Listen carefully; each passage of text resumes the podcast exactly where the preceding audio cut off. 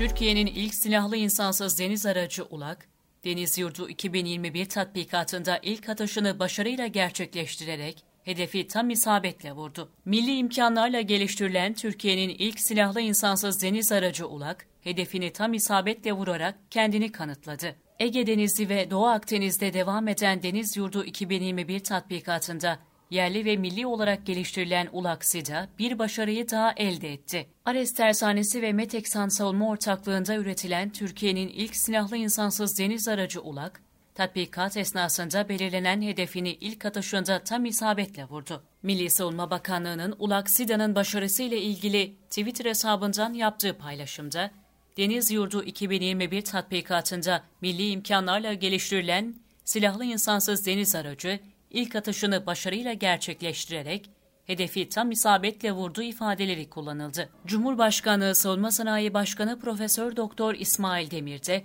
Ulaksidan'ın başarılı atışını canlı takip etti. SSB Başkanı İsmail Demir resmi Twitter hesabından yaptığı paylaşımda Ares Tersanesi ve Meteksan Savunma tarafından geliştirilen Ulak silahlı insansız deniz aracı SİDA, harp başlıklı lazer güdümlü cirit füzesiyle yaptığı atışta hedefi başarılı bir şekilde vurduğu ifadelerini kullandı.